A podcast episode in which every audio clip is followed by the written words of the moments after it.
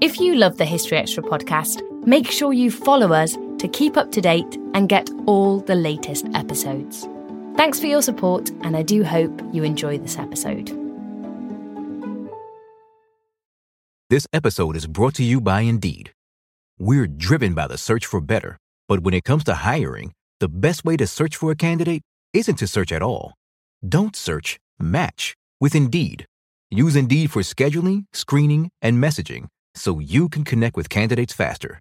And listeners of this show will get a $75 sponsored job credit to get your jobs more visibility at Indeed.com slash History Extra.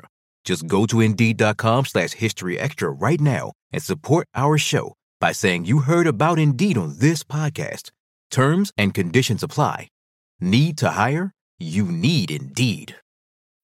When you need mealtime inspiration, it's worth shopping Kroger, where you'll find over 30,000 mouthwatering choices that excite your inner foodie. And no matter what tasty choice you make, you'll enjoy our everyday low prices, plus extra ways to save, like digital coupons worth over $600 each week. You can also save up to $1 off per gallon at the pump with fuel points. More savings and more inspiring flavors make shopping Kroger worth it every time. Kroger, fresh for everyone. Fuel restrictions apply. Another day is here, and you're ready for it. What to wear? Check. Breakfast, lunch, and dinner? Check. Planning for what's next and how to save for it? That's where Bank of America can help. For your financial to-dos, Bank of America has experts ready to help get you closer to your goals. Get started at one of our local financial centers or 24-7 in our mobile banking app. Find a location near you at bankofamerica.com slash talk to us. What would you like the power to do? Mobile banking requires downloading the app and is only available for select devices. Message and data rates may apply. Bank of America and a member FDIC. Hello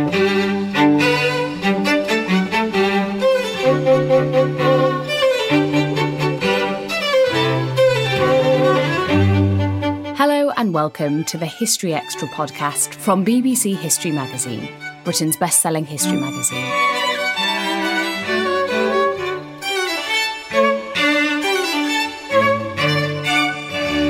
I'm Ellie Cawthorne. Who became a gladiator?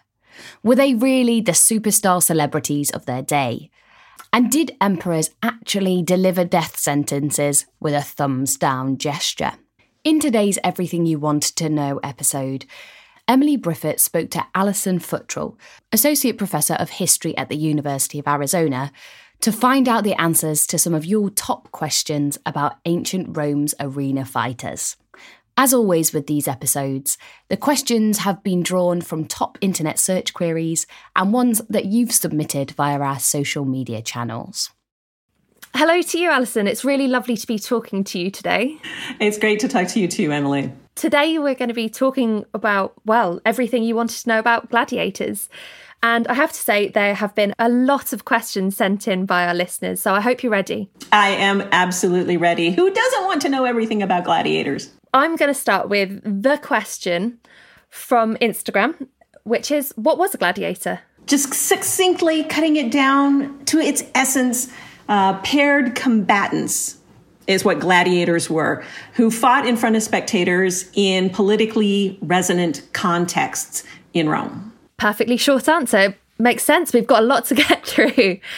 The, and I've got another question here on Instagram, which is where actually does the word gladiator come from? Gladiator literally means someone who actually wields a gladius. Now, a gladius is a relatively short sword, and it's used for thrusting. It's not used for cutting. It's not used for slashing. Slashing. It's also a sword that was used by the Roman infantry, by legionaries, and that kind of raises a question: who actually used it first? And it seems to be the gladiators used it first. Uh, there's a story about how in 105 the general Marius hired gladiators to teach infantrymen how to use this new weapon, relatively new to them at least, uh, to train them quickly in effective and aggressive use of that weapon. Uh, they were kind of in a, a, pinch at that point in time. A couple of legionary armies had been destroyed by invaders in the Roman province of Gaul. Uh, so Marius was in a bit of a pickle, and he had just gotten a bunch of fresh new soldiers, uh, drafting soldiers from the the poorest members of the population in Rome, and they need to get their skill sets in order really quickly. Now, this actually had an impact on the armies using these kinds of people, this kind of connection uh, to a new set of soldiers. Uh, and eventually, this will lead to a real problem with warlords and with uh, politically useful masses of soldiers in the later part of the Roman Republic. We often hear of gladiators in the Roman context, but did other ancient civilizations have their own form of gladiators? Sure. In fact, I would be hard pressed to, to think of a civilization that didn't have significant combats, sort of single combats between important individuals that other people gathered around to watch that would have some sort of meaning or impact or you know, significance in the moment. Uh, you might think about duels between heroes in epic, but that sort of activity is something that's found basically everywhere, though not under the name of gladiators necessarily. When and I guess why did gladiators first come to the scene? We first know about gladiators uh, from the middle of the third century. And that's an important time for shows and spectacles, as it turns out in Rome. Uh, it's also a significant time for the history of humankind because that's when the Roman state gets involved in overseas military activity uh, that eventually leads to the Romans becoming the dominant political power in the ancient Mediterranean. Um, so they start to interact more and more dynamically with other people. They gain more power in the Mediterranean. They start to think about what makes them Roman. And I think that, that the spectacles that they start to put on more regularly as part of what the state does, what are the state duties, are a means of them telling a certain kind of story about themselves, uh, who they are, uh, what has put them in this kind of position and to, to justify, in some sense, their political authority.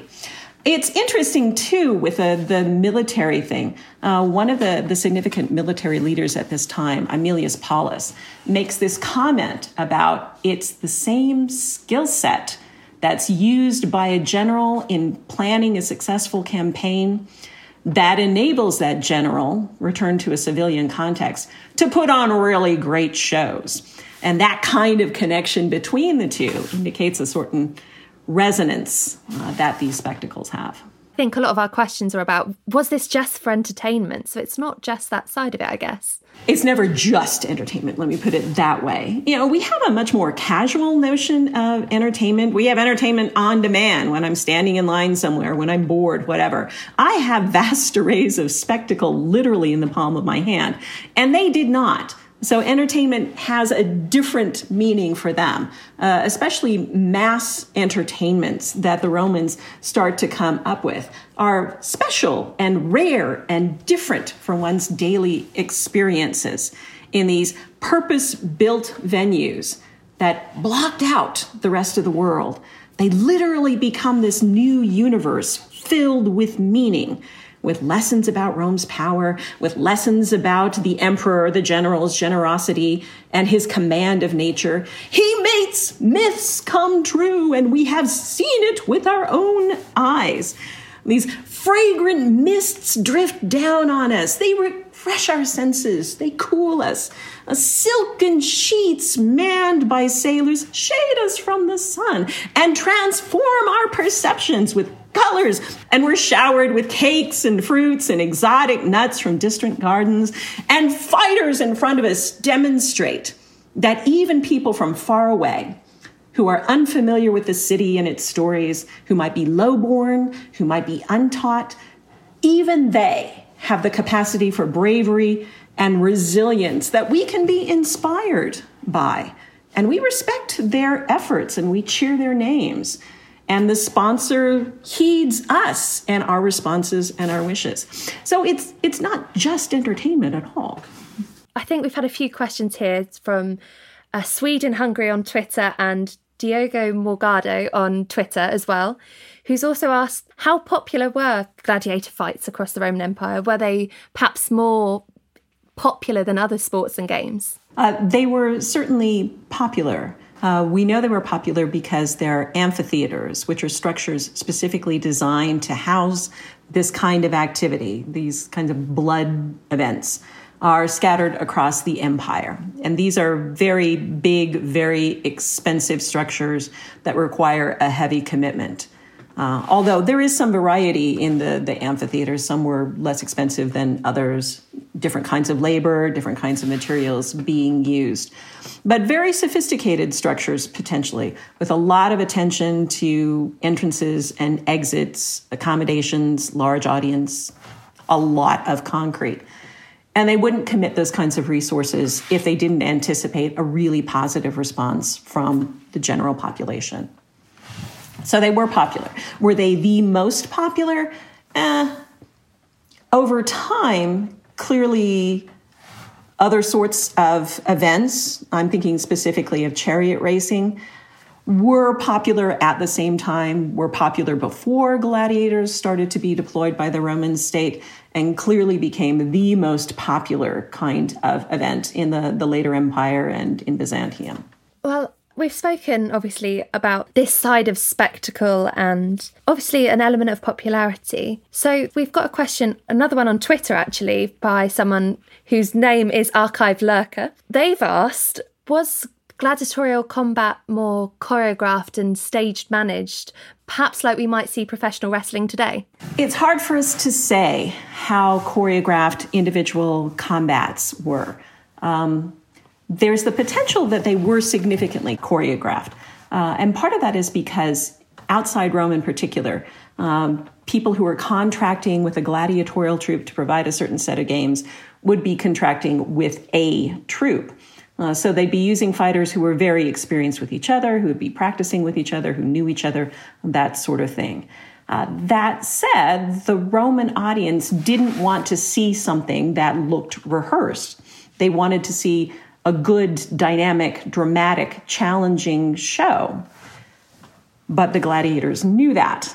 So, you know, there's, there's speculation that they were able to present something that maybe was less hazardous to the individual combatants involved, that did offer certain things that the audience clearly loved, that did have certain connections to modern day uh, professional wrestling and so forth, uh, that enabled them to, to make use of their best skills, uh, to show those off, uh, to make a sort of personal appeal uh, as individuals to the crowd, to get the crowd on their side and, and so forth, uh, and to get them engaged in a productive and entertaining way with, with the outcome of the combat. So I think this is one that we've all seen in, the, particularly in the films. There are so many films that feature gladiators. But was the thumbs up, thumbs down thing for the death sentence? Was that actually a thing, or is that just kind of made up for popular audiences in the films? Thumbs were turned, and that's literally what the Latin means, pollice verso.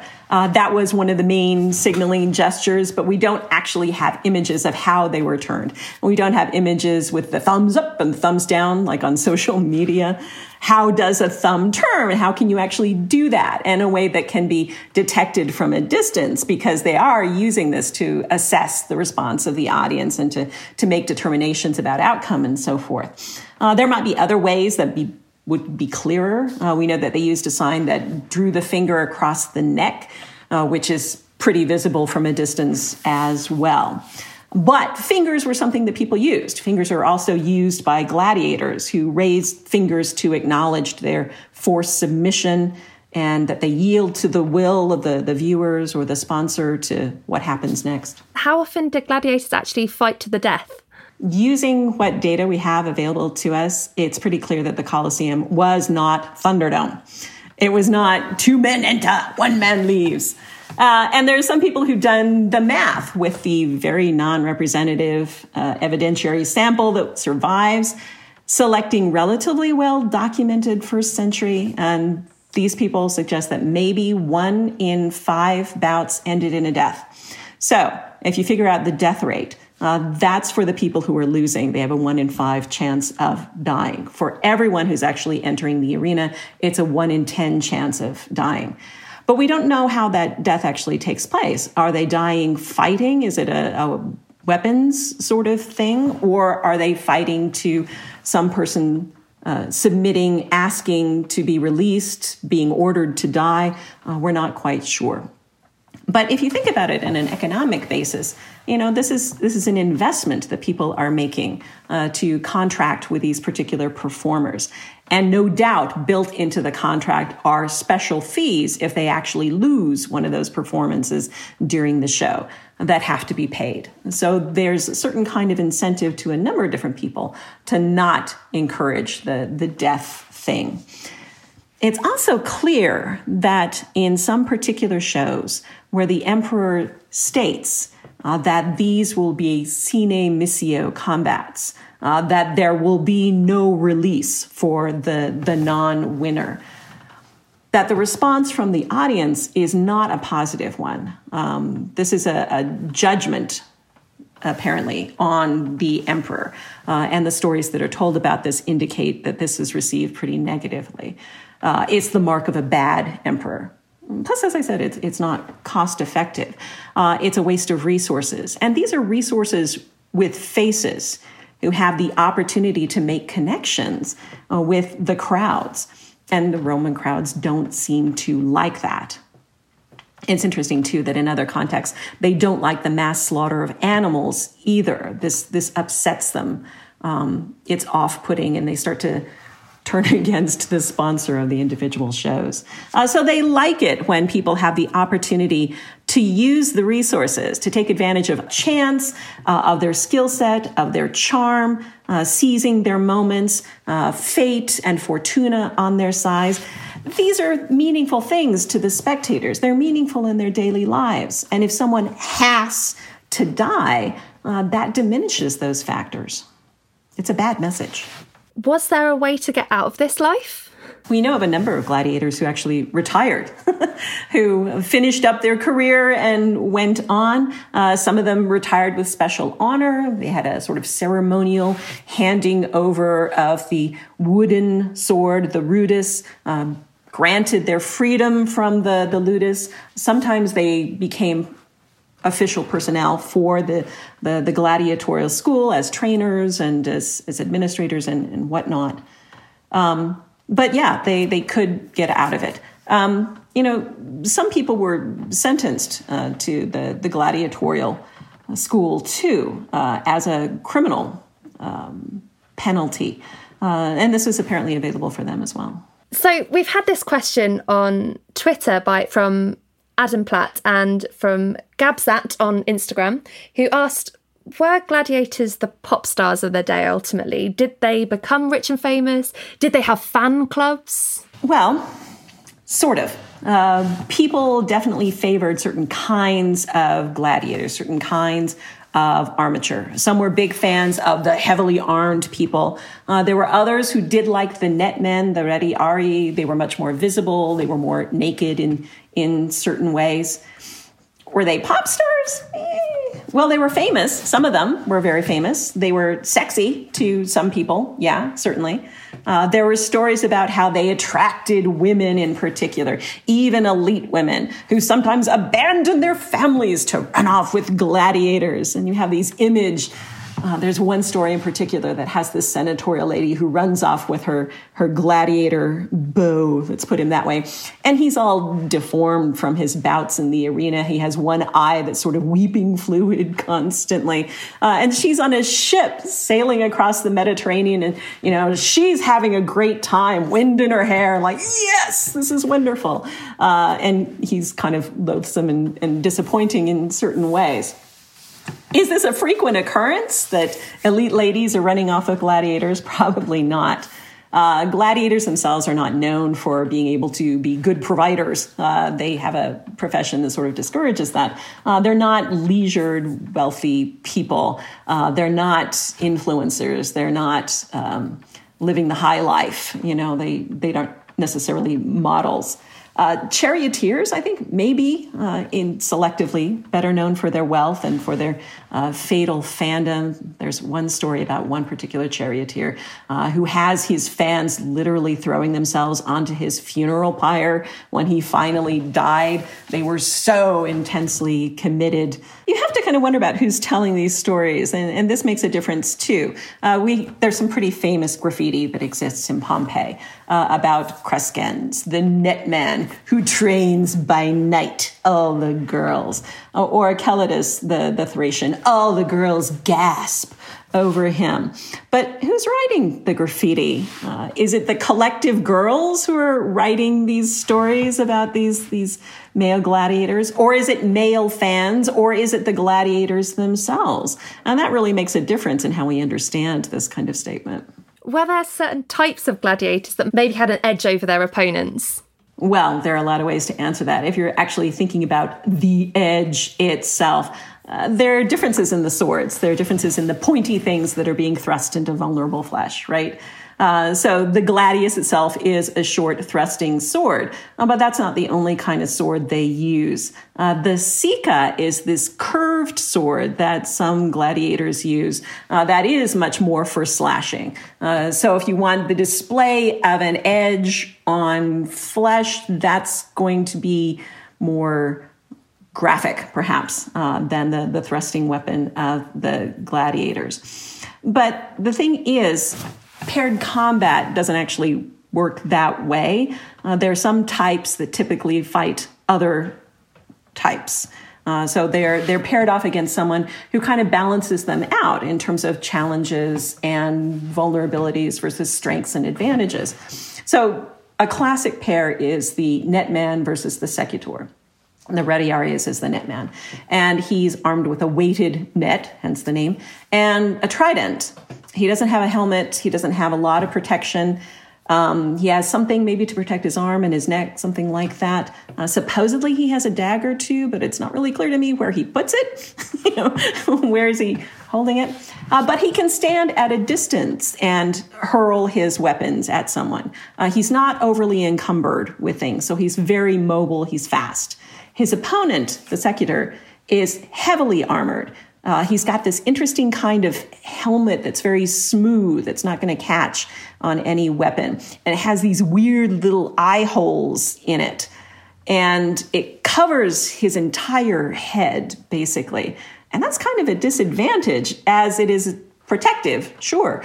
But it's probably very hard for him to see and might even be hard for him to breathe after a certain point.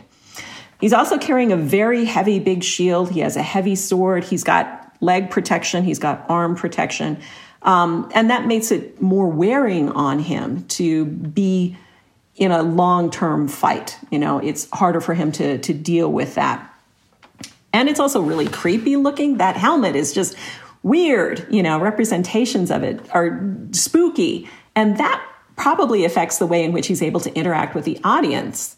You know, it makes him kind of scarier and it might changes how you know how things work out for him in terms of the overall uh, viewer response too. Brenton Mitchell on Facebook asked us how varied were events in terms of fighters, weapons, number of participants. Kind of touched upon that a bit there, but could you go into more detail about it? Uh, spectacles probably varied a lot depending on where they were put on. In Rome, this is the center of power. That's where the resources really exist. Uh, and that's where the emperor is motivated to put on significant shows as a, a demonstration of his power, uh, to celebrate really significant things, uh, to make use of resources that are coming in as the result of major victories and that sort of stuff. Uh, so that's where we know about the the spectacles that go on for literally hundreds of days, uh, that involve hundreds of combatants, uh, that take up a significant point of the the yearly calendar. Uh, so that's where the really big shows and really fancy shows with all kinds of special effects and a huge variety of performers too. And not just gladiators, you know, people are going to be um, having combats, if we want to put them that way, uh, with exotic animals. And other kinds of shows are, are going on as well that are not necessarily going to, to lead to significant deaths. Whereas in the smaller arenas out on the on the fringes of empire. Chances are you're going to have many fewer shows. Uh, they're going to be much more modest in number. Uh, they might be drawing on local talent to show up in the arena between bouts and sing a little song, do a little dance, tell a little story, that kind of thing.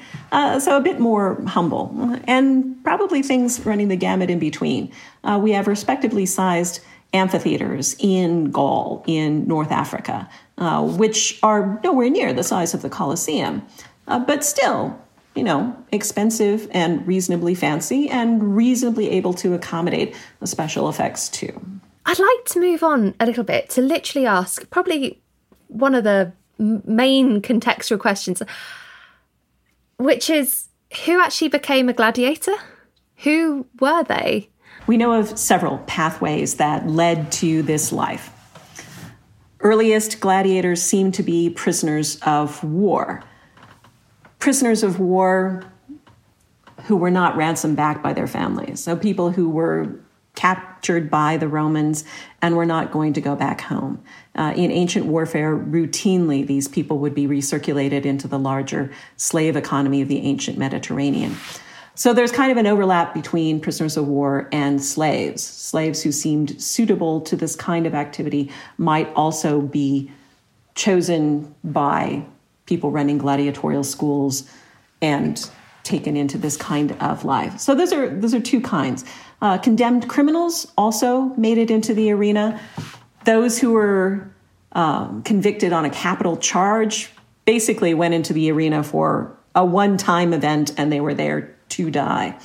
Those who went into the gladiatorial schools as criminals, that was not a death sentence. It was not anticipated uh, that they would be very quickly uh, joining the realm of the, the dead. Um, there were also volunteers, people actually did choose to do this, though they may have been rather fewer than the other kinds of categories. So, could you tell us a little bit more about those who actually went on to make that choice to become a gladiator? So, some people did apparently choose to do this. Um, and why they might make this choice is, is a big question. Uh, there are some stories that suggest that this was a way to get out of serious debt. And importantly, to save your family, especially your honored parents, from poverty by willingly sacrificing your own security by taking this particular route. There are a few other anecdotes that suggest that there were thrill seekers who were choosing to be gladiators, uh, people who got a charge from the risk, who were uh, drawn in by the focus of the audience's attention, uh, who were lured by the possibility that they could become celebrities in some sense if they were successful at that. Um, there are some people who are actually actively enjoying that. Uh, there are some other stories that um, people were drawn by the humiliation involved here, uh, that there was this weird kind of uh, attraction to to that too, to the abasement of your body and and the shame that was involved as well. But you know, the the perks of potential celebrity were there for some people.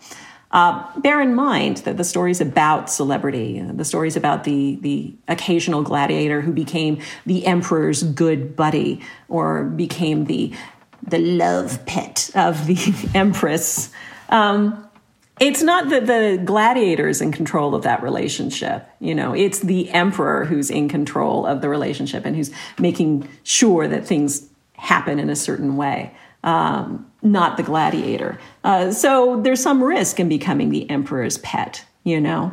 Uh, some emperors might be more reliable friends than others.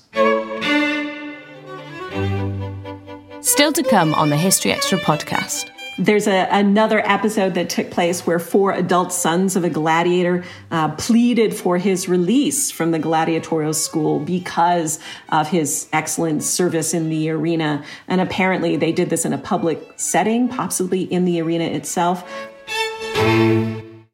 We don't always realize just how much our negative thoughts and experiences stick with us and weigh us down. You may find your brain constantly running through a highlight reel of bad moments.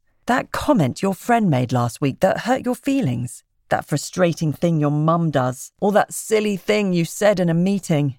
Maybe it's time to get it all off your chest, whether it's a tiny annoyance or something much bigger. Talking about it can give you some relief and lead you to a potential solution. That's where therapy comes in. It's a safe space to share whatever's weighing you down and learn to process it so your internal highlight reel can focus on the good stuff. And BetterHelp offers affordable online therapy on a schedule that works for you. Connect with a licensed therapist by text, phone, or video call. Start the process in minutes and switch therapists anytime. Let it out with BetterHelp. Visit betterhelp.com slash historyextra today to get 10% off your first month. That's betterhelp, H-E-L-P dot com slash historyextra. This episode is brought to you by Indeed. We're driven by the search for better, but when it comes to hiring, the best way to search for a candidate isn't to search at all. Don't search, match with Indeed. Use Indeed for scheduling, screening, and messaging so you can connect with candidates faster. And listeners of this show will get a $75 sponsored job credit to get your jobs more visibility at Indeed.com slash History Extra. Just go to Indeed.com slash History Extra right now and support our show by saying you heard about Indeed on this podcast. Terms and conditions apply. Need to hire? You need Indeed. eBay Motors is here for the ride. With over 122 million parts, you can make sure your number one ride or die stays running smoothly. Brake kits, LED headlights, bumpers, whatever your baby needs, eBay Motors has it. And with eBay Guaranteed Fit, it's guaranteed to fit your ride the first time, every time. Plus, at these prices, you're burning rubber, not cash. Keep your ride or die alive at ebaymotors.com. Eligible items only, exclusions apply. This brings me on to a question that we've had from Catherine Kelly on Twitter, who's asked Where did gladiators fit in the social structure of Roman society? Everyone who became a gladiator uh, surrendered a certain amount of social standing. Gladiators by law were infamous. And what I mean by that is that they lost certain things legally in Rome. So, by, by Roman law, um, gladiators uh, did not have access to certain kinds of, of political power. Uh, they did not have certain kinds of, of social mobility. Uh, by Roman law, they were not to marry um, someone of elite standing.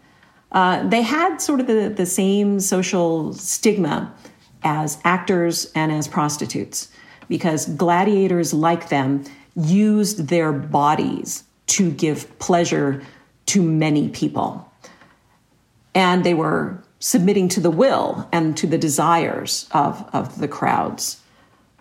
Um, they also, as gladiators, had to take an oath uh, to submit to the discipline of being a gladiator that meant as part of their training, they would regularly be beaten. They surrendered physical autonomy. They did not control their own bodies. Uh, and that was something that, that slaves had to submit to. So by becoming a gladiator, you put yourself physically in the same position, the same status as someone who was enslaved. That's something that was seen as absolutely horrific uh, by those who were elites, who assumed that, of course, they are always going to be in charge of their bodies. They will never have this kind of problem. And by elites, I, of course, mean elite males in particular. So that was something that was repellent to them, and that's why they viewed people who chose to become gladiators with a certain amount of suspicion. They have that kind of lens on that choice being made. We've spoke a little bit about this side of popularity and celebrity. This is a question from Jessica Roberts on Facebook, who said, Well, who was the most famous gladiator in their time? The most famous gladiator is probably Spartacus. He, of course, was the head man for a major rebellion, uh, the last most successful of the three so called slave wars of the Republic. Uh, he did destroy a series of armies who were sent against him and his army of gladiators and slaves and refugees and displaced peoples and so forth, uh, and managed to run pretty freely amok in Italy for a number of years, causing a lot of distress to the powers that be. But I did want to point out that Spartacus is probably a lot more famous to us than he was to Romans who didn't happen to be alive during the Spartacan War. Uh, Spartacus is celebrated as a freedom seeker, as, as an example of the potential greatness within each human. no matter his social status, no matter his background or education level. Spartacus becomes a, a, reference point during the Enlightenment and in successive generations ever since as someone who stands as a symbol of resistance to imperial conquest, to colonization, to repression. And note that Spartacus is not famous for actually gladiating in the arena. He's famous for standing up to Rome and for sending a message to, to future generations. We do know about some other famous gladiators. There's a particular gladiator who was active during the second century BC, a guy named Pacidianus, uh, who was a professional. And stories about him are still being told by Cicero 100 years later and, and the poet Horace years even after that. And they still reference him as the best gladiator who ever lived since the dawn of mankind. And focus especially on a kind of grudge match he had against a guy named Aeserninus, who fought in anger. Uh, so Pacidianus is like this symbol of control, of maturity, of wisdom and, and insight into the, the human state uh, versus passion and lack of discipline and just letting yourself run amok. So it's a kind of lesson that is remembered as exemplary and something to be taught to the children, I guess. Well, we've mentioned Spartacus, very well known, I imagine, to our listeners. Scott Jeans on Instagram has asked about, well, was Spartacus's revolt the only major gl- gladiator rebellion? And if not, did any almost succeed? Yes, it's the only one. um, yeah. Uh, so, you know, there are, there are gladiators who get involved in, in other kinds of resistance in certain ways. Uh, gladiatorial troops were useful as potential thugs in urban riots during the late Republic.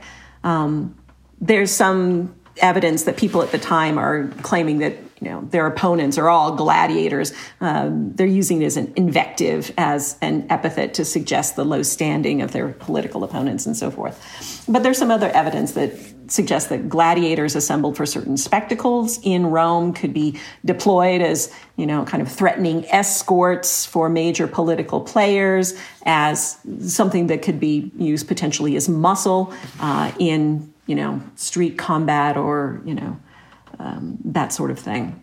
Uh, there's also this really interesting episode involving gladiators associated with Mark Antony uh, supposedly who were in place to perform at the victory celebrations that they were anticipating. Once Antony and Cleopatra won out over Octavian, you know, all kinds of shows would be uh, sure to follow in that wake. Uh, of course, that didn't happen. Antony and Cleopatra lost at Actium. And this troop of gladiators is kind of stranded there and have to fight and sneak and commando raid themselves back towards Egypt. Uh, they don't actually make it there. They eventually secure, you know, some freedom and mobility and safety. Um, they would make a great movie if we had more details, or you know, people just make up details. I think it'd make a great movie. I've, well, I've got a few questions about pop culture movies coming up from being used as these almost thugs. What was the daily life of a gladiator actually like? I think we tend to think about fights and rather than how they live their life day to day. For most gladiators, shows are fairly infrequent, uh, nowhere near a daily or even a weekly schedule of actual performances. Uh, but clearly, they did train. Uh, they kept in shape. Uh, they were thoughtful about diet and conditioning. Um, they are sort of famous for their, their consumption of barley, sometimes called the barley men. Uh, that may be some form of carb loading for shows. Uh, they paid attention to temperatures. Should they be drinking water? Should they be drinking wine? They did commit to this kind of, of thing. Um, they did get damaged to, so Galen, who's a medical writer and did have a lot of experience with actual gladiators, uh, talks about how their hyper developed physique, all their muscle mass and sheer mass to enable them to use their weight to thrust shields and swords and so forth, was not a good thing for them. Uh, that it's not something that they could maintain, that it, it made them less resilient, it damaged their bodies in some way. uh, that repeatedly in fights their their arms and legs would be damaged and dislocated. There was risk to the body that's involved. That said, they clearly had some kind of family existence, and we can think about this in two ways. Uh, gladiators who live in dormitories, basically, with the other members of their troop. They live together, they train together, and clearly they develop emotional connections to each other. Um, very often, it's the fellow gladiators of an individual fighter who set up tombstones for them. And bear in mind that tombstones are not cheap. These are monuments set in stone, meant to last the ages, and as it turns out, they did last the ages. Uh, so that indicates a, a bond or an obligation that they share within that community that transcends existence on Earth. So that's significant. We do know some gladiators who actually did get married and had children and so forth, had a sort of biological family, if we think of it that way. Uh, we have um, tombstones that are uh, set up by the adult children uh, of gladiators, for example. Um, one daughter commemorated her parents, Cornelius, who was the actual gladiator, and Cornelia, his wife uh, and inscribed that they were her well deserving and sweetest parents. There's a, another episode that took place where four adult sons of a gladiator uh, pleaded for his release from the gladiatorial school because of his excellent service in the arena. And apparently, they did this in a public setting, possibly in the arena itself. Uh, the audience was cheering for this to happen, and the emperor granted it uh, and pointed out, you know, it's good to have a large family, and you know, four surviving adult sons certainly indicates success in that matter.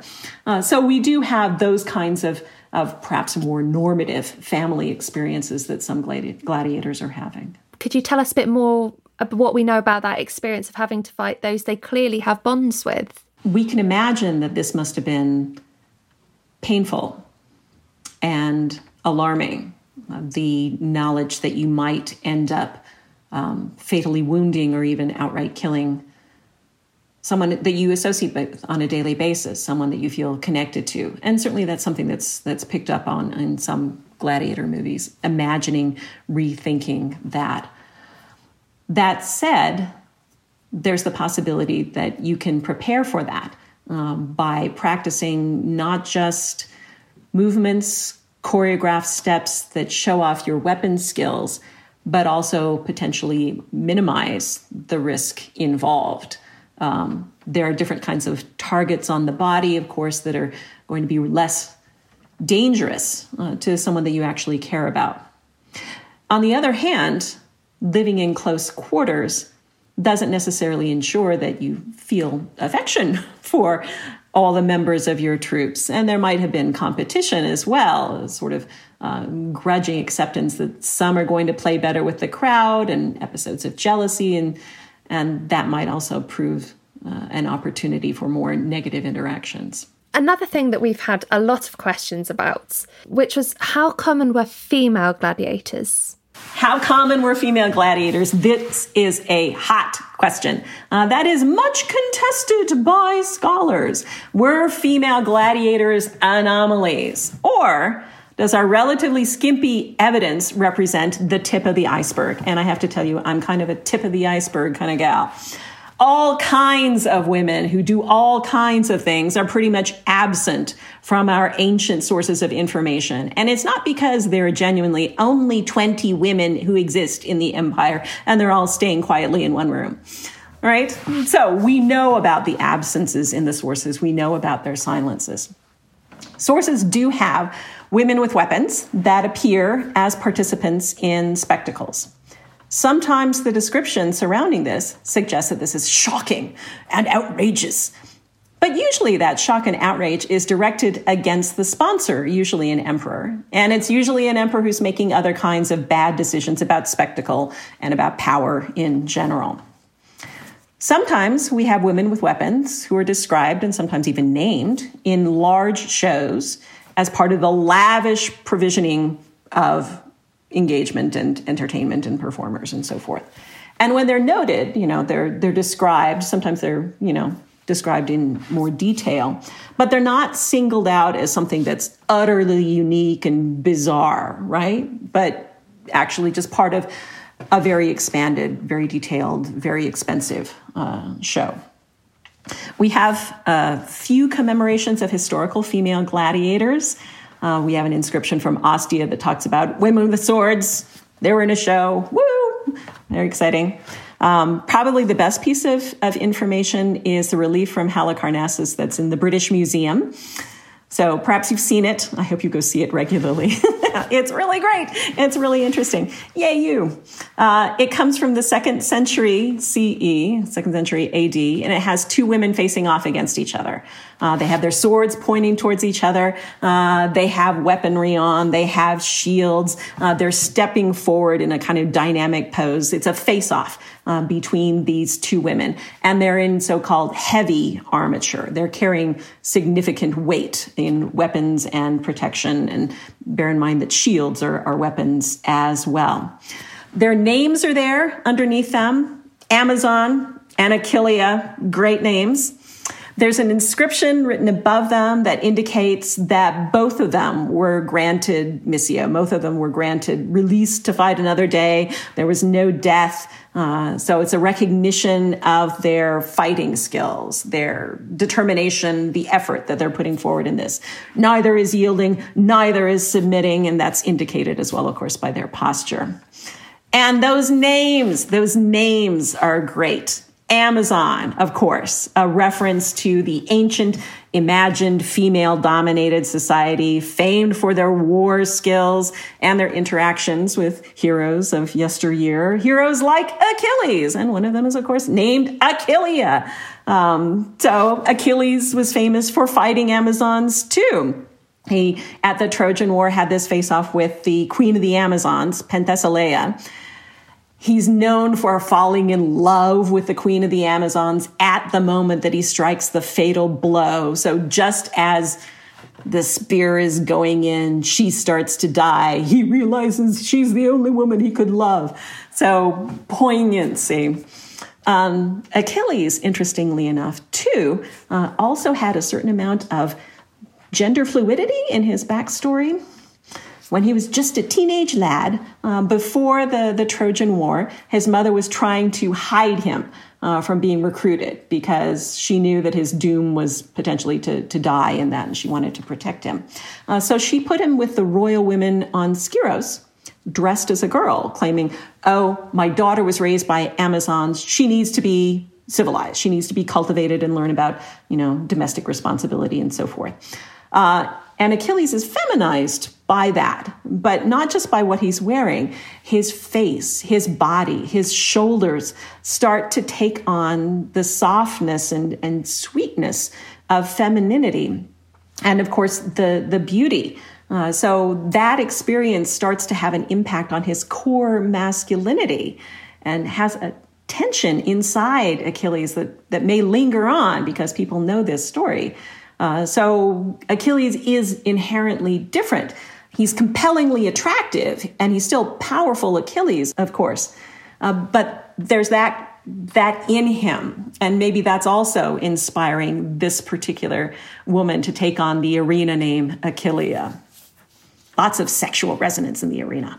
Another question for you about female gladiators is how were they almost seen in society? How female gladiators were seen in society depends on do- who's doing the looking, you know? Um, much of our surviving texts present the perspective of elites, especially elite males, who have a certain kind of sensitivity uh, about status. They want to protect their privilege and so forth. So they have a kind of lens that they're using.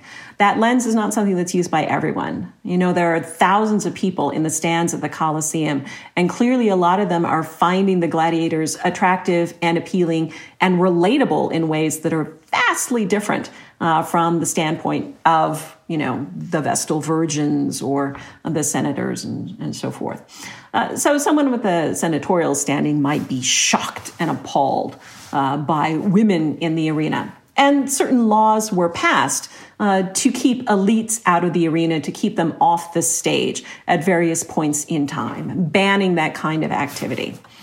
We do know that people, nevertheless, sometimes took up a sword in the backyard and, and trained as gladiators, and some of those people were female people. Um, they were drawn to it for different reasons, and, and maybe part of it is the the feeling of power and agency that's so physically being realized by the gladiator. Sometimes they just want to thrust the sword home. I'd like to almost take us to the decline of gladiators. So we've got a question from Zoe Maureen on Instagram, who's asked us when and how did the gladiatorial games come to an end? That's an excellent question. Uh, and the fact is, we don't actually know.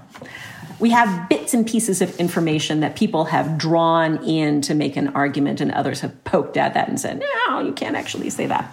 Uh, it used to be believed that Constantine, as the first emperor who was Christian, did away with gladiatorial conduct because it was the, the right thing to do. Um, it's true that Constantine, at one point in time, redirected condemned criminals away from gladiatorial schools and into mines. Ancient mines are horrible. That would have been a quicker and much more wretched kind of existence, faster to, to death. So it's not exactly a, you know, a decision of, of mercy in that regard. It does cut off one supply line for gladiators, but that's it. And clearly, gladiatorial combat is still going on long after Constantine is dead. It seems to have waned in popularity a bit, and certainly it's true that Rome itself is no longer the, the capital of the, the Roman world. But gladiatorial combat continues into the, the fifth century. Some people suggest that there's another ban in 404. That's iffy. Seems to just be applied to, to Rome.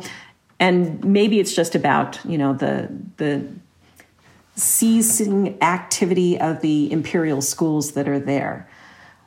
It's clear because we know about a, a, famous incident that happened to St. Augustine in the fifth century, that there are still gladiatorial combats going on throughout the empire. What does change in this later period is the industry of spectacle. Uh, there's a lot more emphasis on chariot racing, and the chariot factions take over much of the so called entertainment industry. Uh, they're the ones who are organizing all kinds of, of performance at that point in time.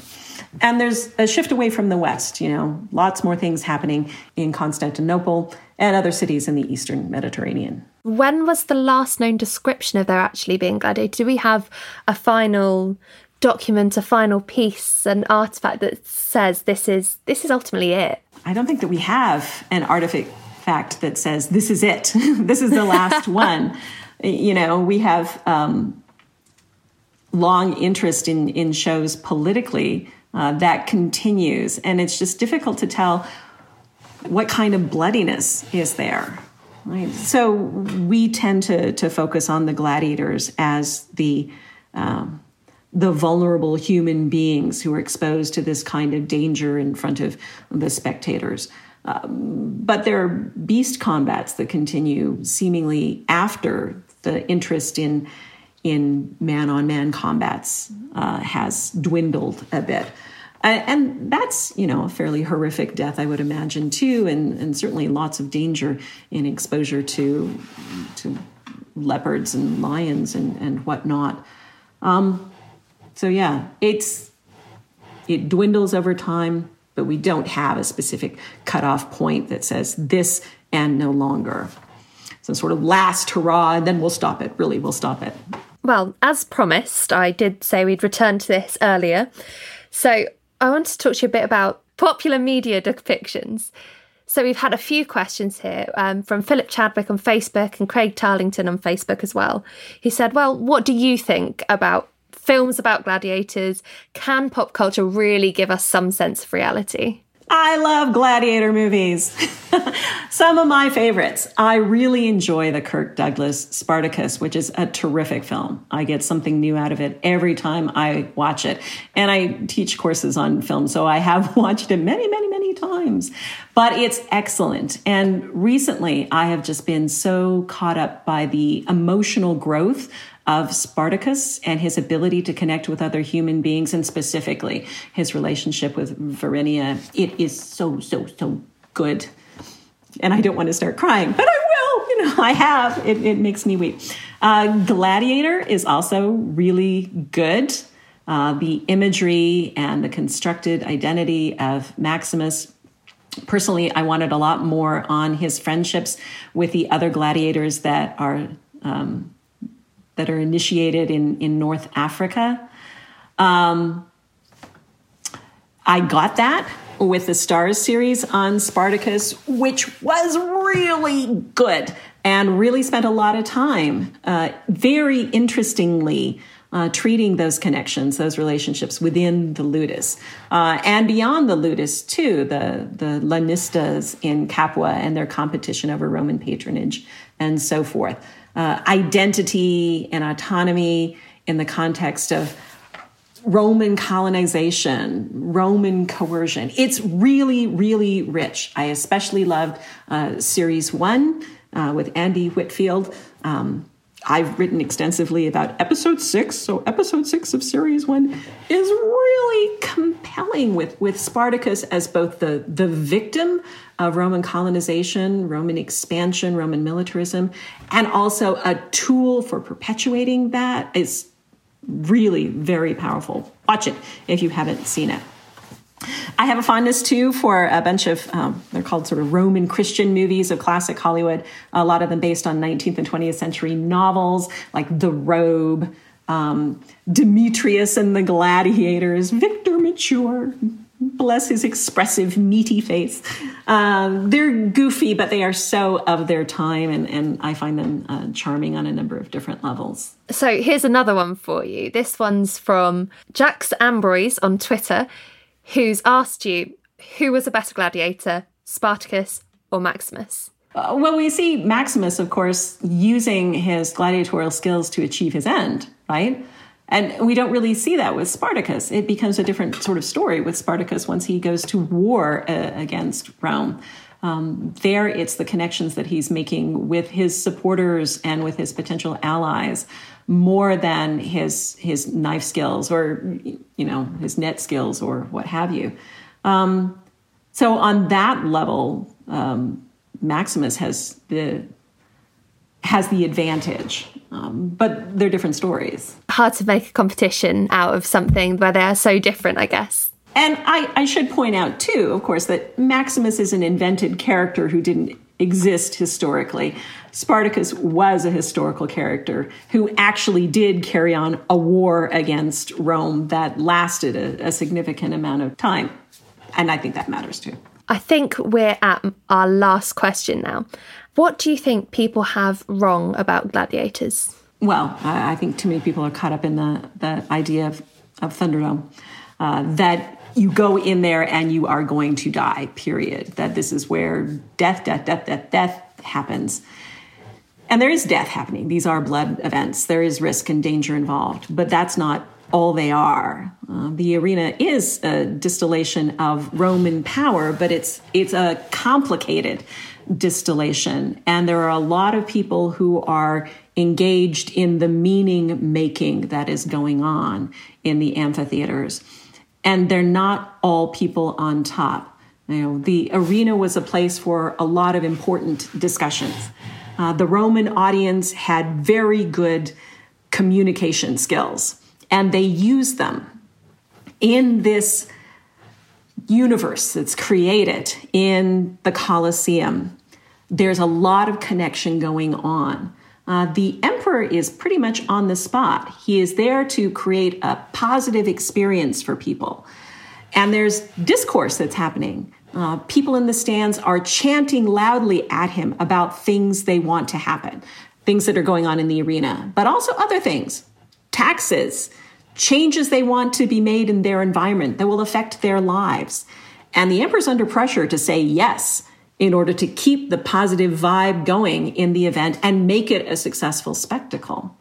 And there's also communication coming up from the arena too. You know, those people have a certain amount of autonomy to influence what goes on for them and to affect the crowd and to affect the emperor.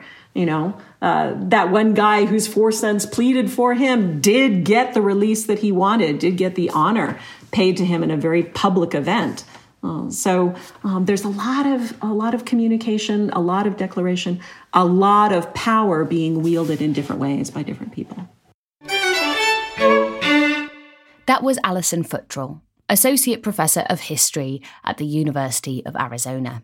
You can find plenty more on ancient Rome, including on Roman Britain and Roman medicine, at historyextra.com. Thanks for listening. This podcast was produced by Ben Hewitt, Jack Bateman, and Brittany Colley.